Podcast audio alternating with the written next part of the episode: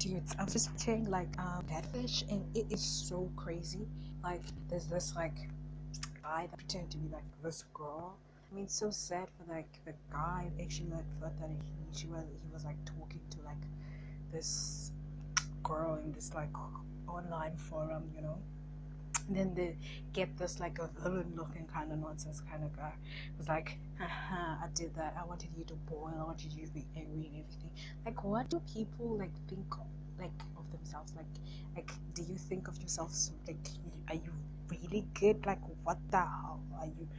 Is is it like i don't understand it. It's like really crazy like what people can do like, like wow. Like why Ugh, i just wanted to say that guys because like i'm just like binge watching catfish even though I i'm supposed to be starving it's so crazy. So anyway uh again have a good day and live your life man so yeah. This was Zaniam in Tim's world